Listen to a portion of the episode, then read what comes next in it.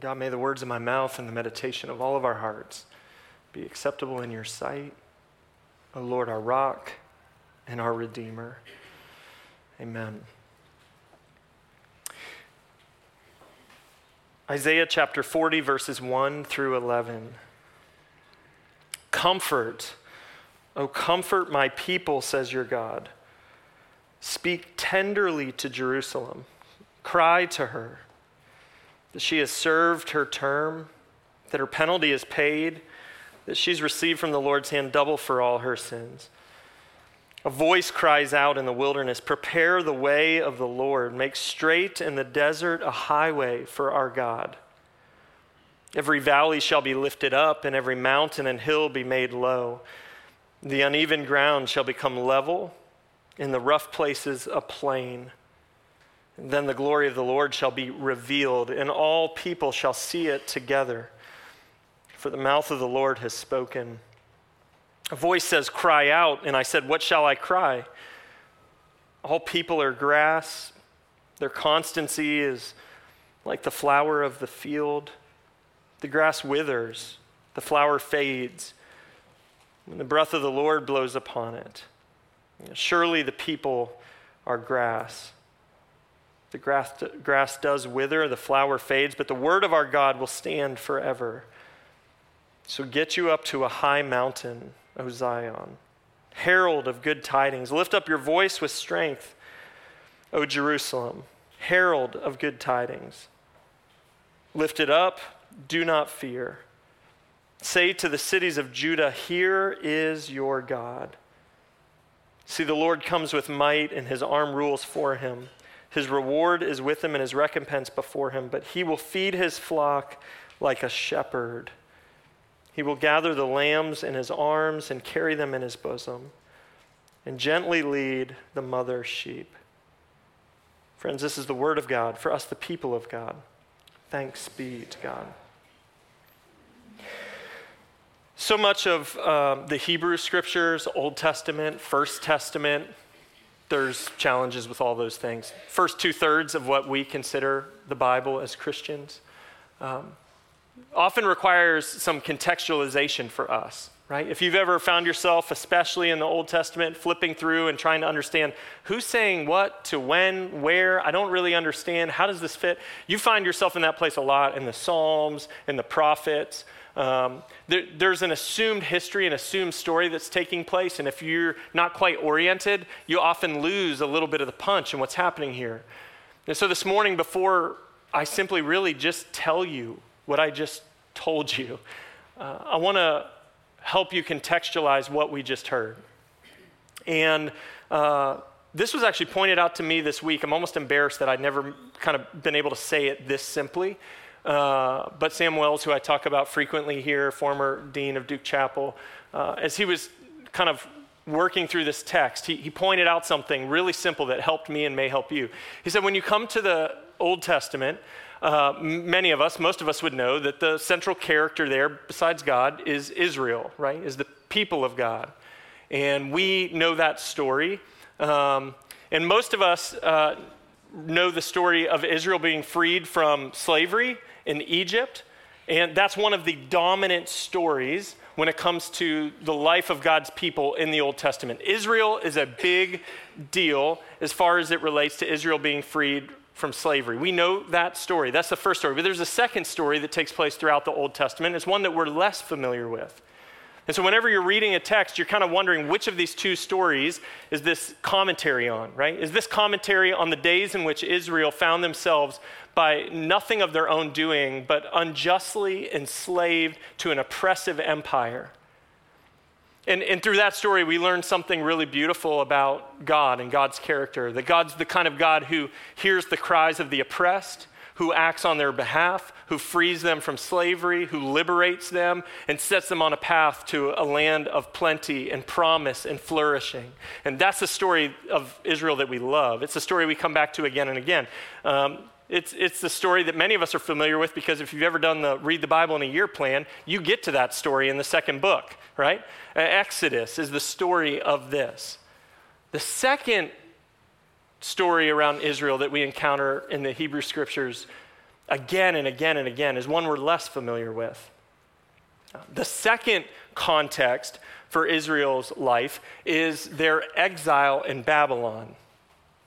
And so uh, essentially, what happens is Israel is freed from slavery. God leads them through the desert 40 years. They enter the promised land. They begin to flourish. And then the question is, what will they do with their freedom?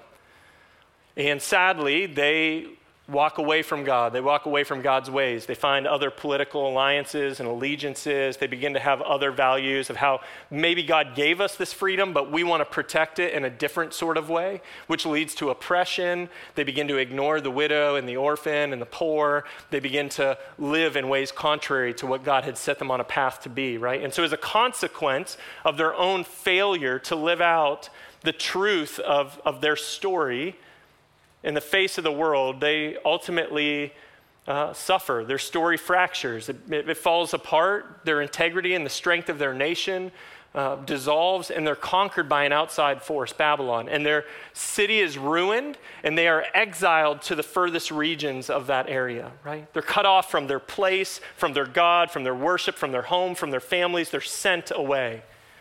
And they live in exile, weeping and mourning over everything that had been lost and the failure of their life together.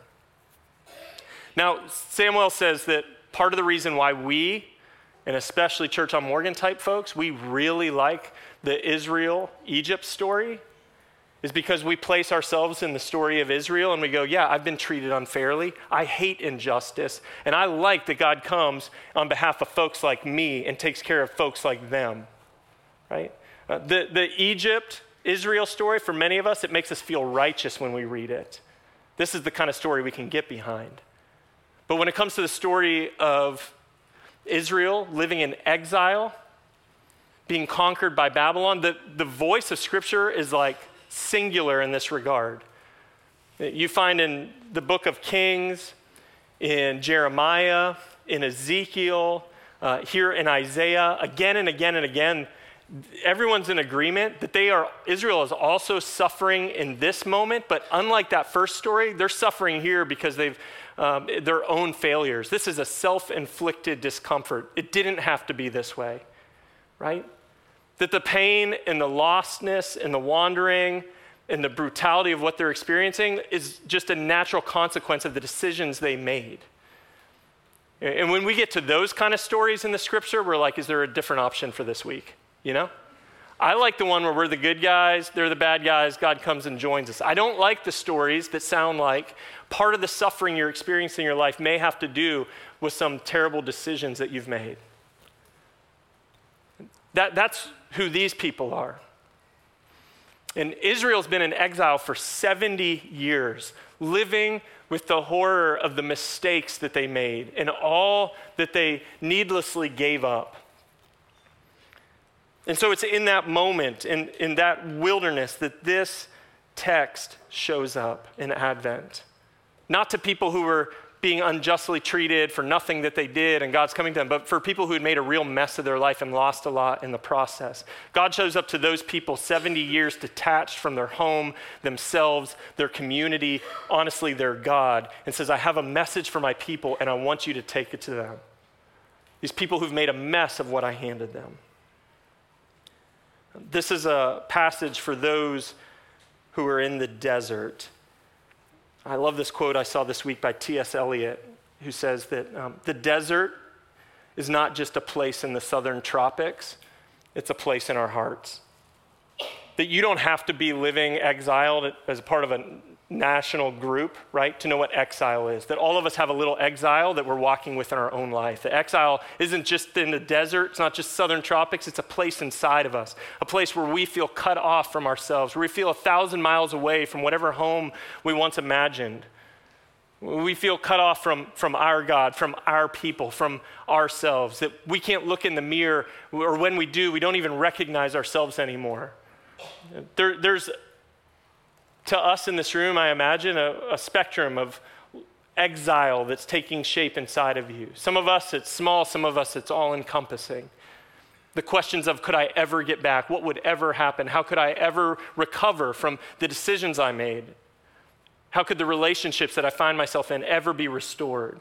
How could I ever find myself in a church again, given what I've been a part of? Every year, about this time in Advent, we find ourselves in these stories of exile and longing and ache and um, wondering if there's any way you can go back home again, right? Um, every year that I find myself in this moment, I'm immediately reminded of the greatest Christmas movie of all time, which I think we can all agree is Home Alone.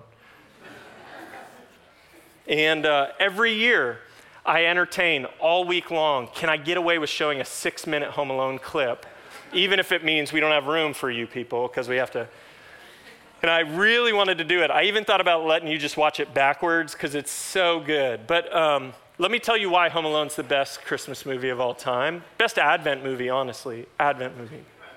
And it's not just because that any three or four year old can watch this and howl with laughter. Um, that you can watch it a hundred times and it never gets old. That there's a there's just so much about it I love. Um, but the moment that I think we often forget, where this is actually a pretty deep story. There's something remarkable happening in the narrative that, that you've probably forgotten. And I'm going to kind of reorient us here for just a second. But um, remember that this is a picture of exile, that Kevin himself is living a little bit of exile. He is alone, he is cut off from his people. He got there through some rough decisions he made he had a throwdown with his family.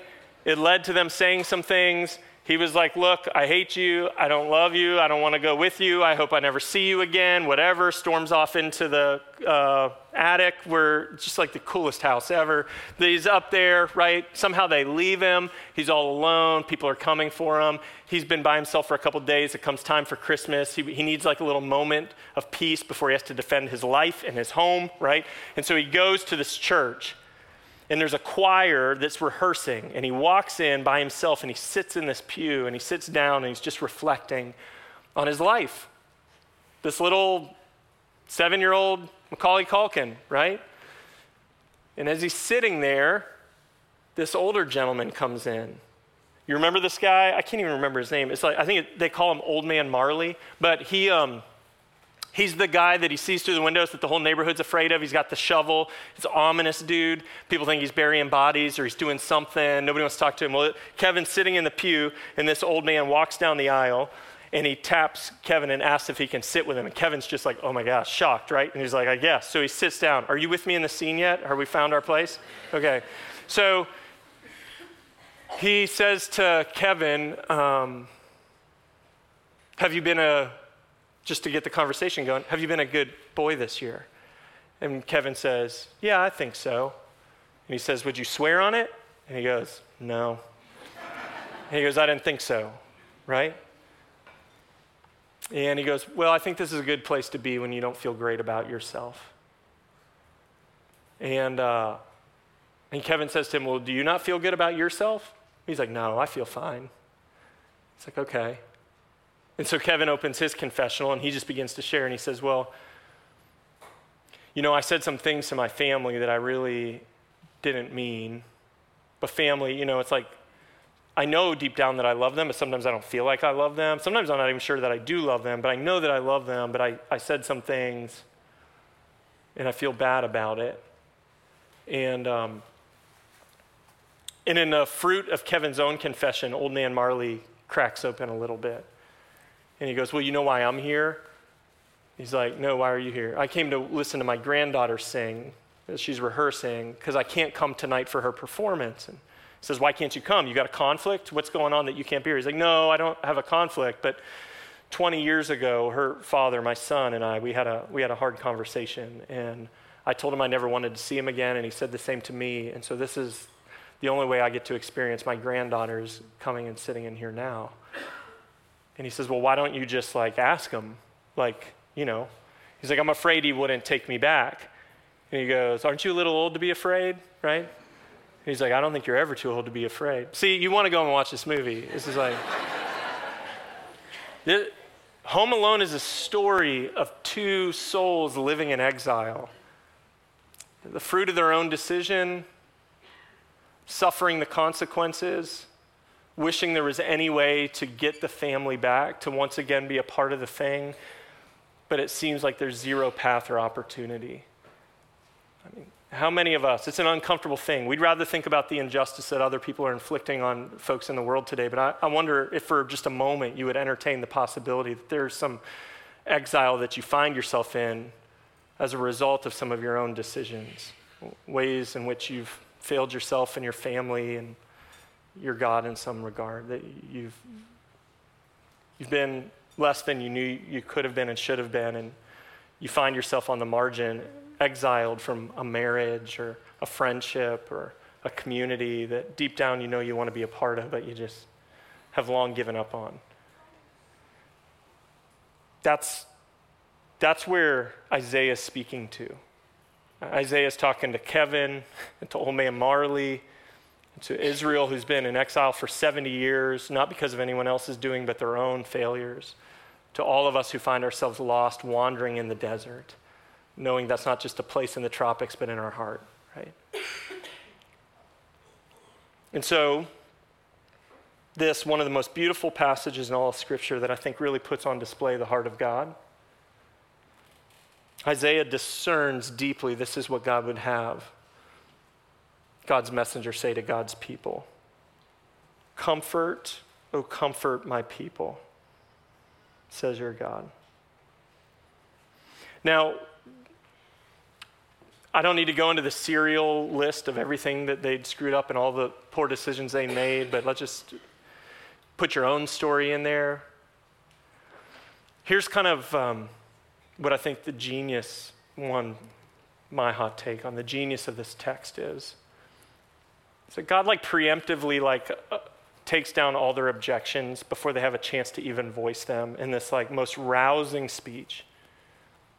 For those of us who find ourselves cut off, maybe cut off for years or decades even from the people and the places that we love in some regard, or the, the hopes we had for our life, part of our kind of internal monologue sounds something like this um, the amount of damage that I created, the amount of hurt that's taken shape, both inside of me and on the other side of me, is so significant it could never, it could never be made well.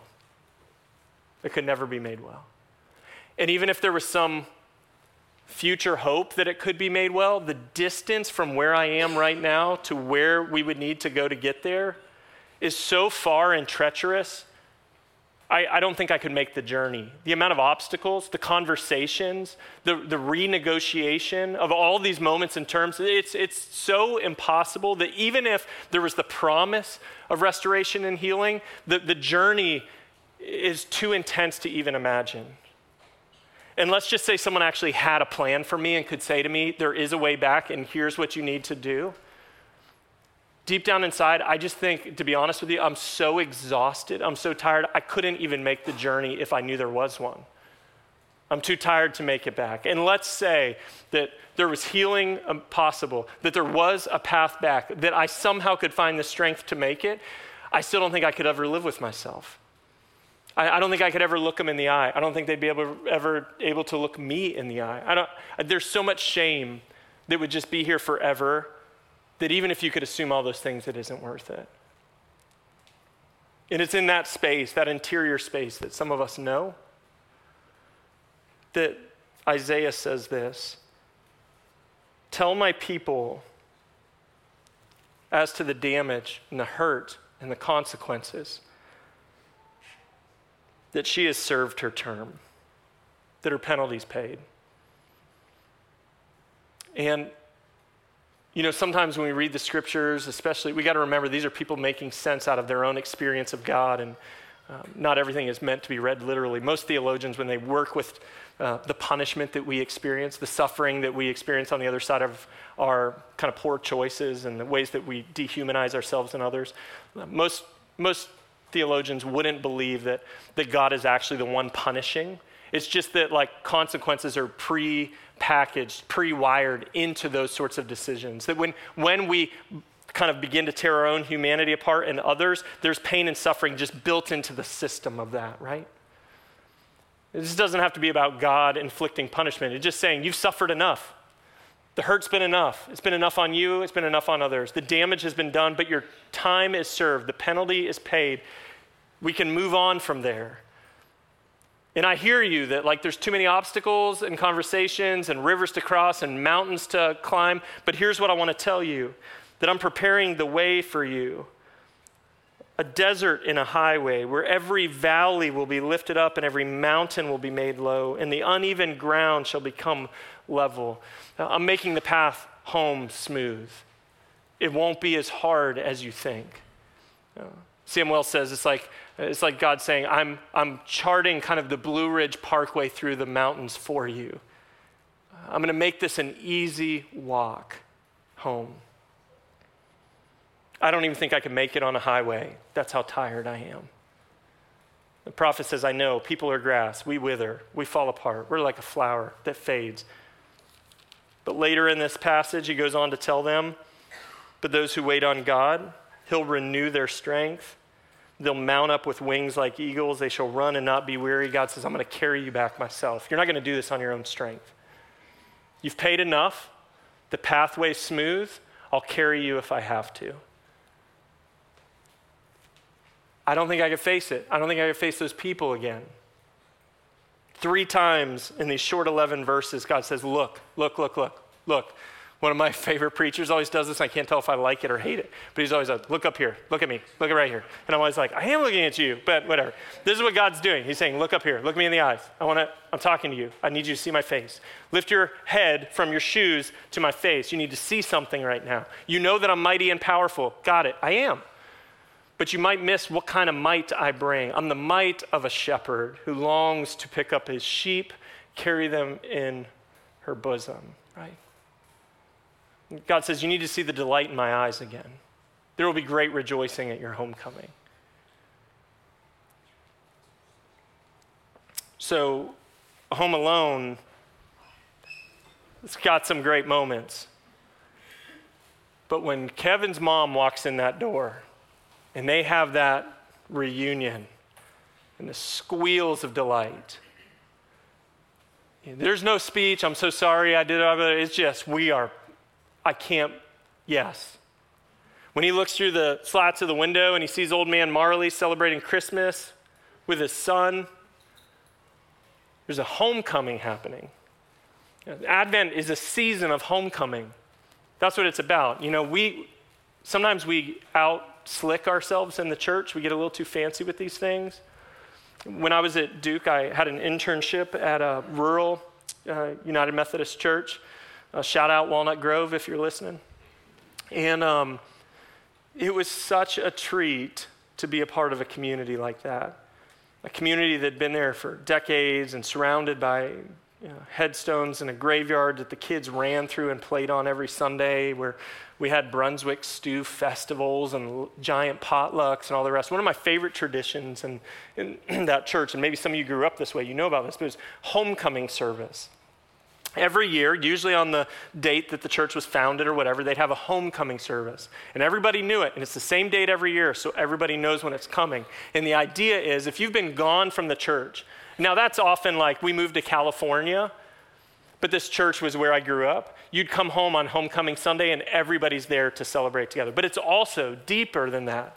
It's a sense in which if you have done something that you felt like disqualified you from our community, that cut you off, that you couldn't face people anymore, that there was something that was known about you, there was something inside of you, there was something you did you couldn't live with, even if nobody else knew. Homecoming Sunday is a Sunday where everybody comes back and we join and we remind each other that, that you're already home, you're already welcome back, that, that the penalty's been paid, that you've suffered enough, that it doesn't have to be that complicated, that we'll carry you back if we have to. I've, I've been wondering about this, especially here at Church on Morgan, even in our short tenure, how many people have just sadly, I think, been churned up in the first 10 years who've kind of like, we miss seeing. They're not around anymore. Maybe they've been gone so long they just feel like they can't come back because it'd be weird at this point. I'm kind of like, how do we begin to put the practice in place that says, um, because of your own actions or lack thereof, nothing in between, whatever, this the doors are open. You are welcome home. Please come see the delight on our face.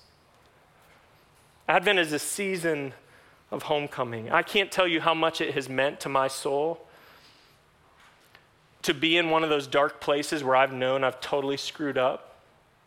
and wondering if there was any possible way to move forward, at least with these people or in this place, and to have some faithful person offer these kind of good news to me, right? I mean, it's like one of the, the greatest comforts in this life. This is why we say it's the good news. By the way, that's what I'm supposed to be doing right now. Not necessarily teaching, which, you know, I'll pick a bone with my folks who raised me who thought this was about teaching. This is preaching, which is proclamation, which is good news. I'm just here to tell you news. I'm a journalist. I want to give you some news, and it's good. Here's the news, and it's good. You wonder what God wants to say to you in the midst of your muck? God wants to say, Comfort, comfort my people. Tell them to come home. Tell them to come home. And last, I'll say, Church Morgan, this isn't just a message that's spoken to you. Maybe even better, this is a message that wants to be spoken through you. As good as it has been to receive that grace at some point in my life, it has been an even greater joy to offer it to somebody else. It's one of the real privileges of this work that I do, that I get to regularly sit in front of people who can't look me in the eye and tell them, You're welcome home. You've paid enough, you've suffered enough. I don't need all the excuses. We don't have to come up with a 15 step plan. God will carry us through this. Come home. Of all the things that John the Baptist could have said, announcing that Jesus was on the way, he quotes this text. He says, Prepare the way of the Lord. He's quoting Isaiah.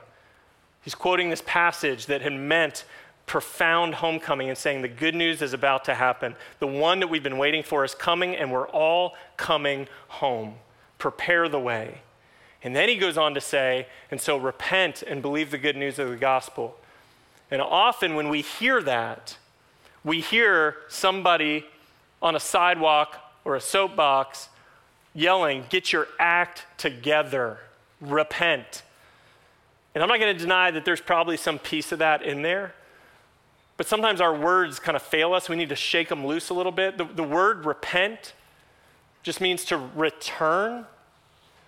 John the Baptist says, Prepare the way of the Lord, which is a homecoming for all of us. He's saying, Come on home, repent, come on home, return, come back, come home.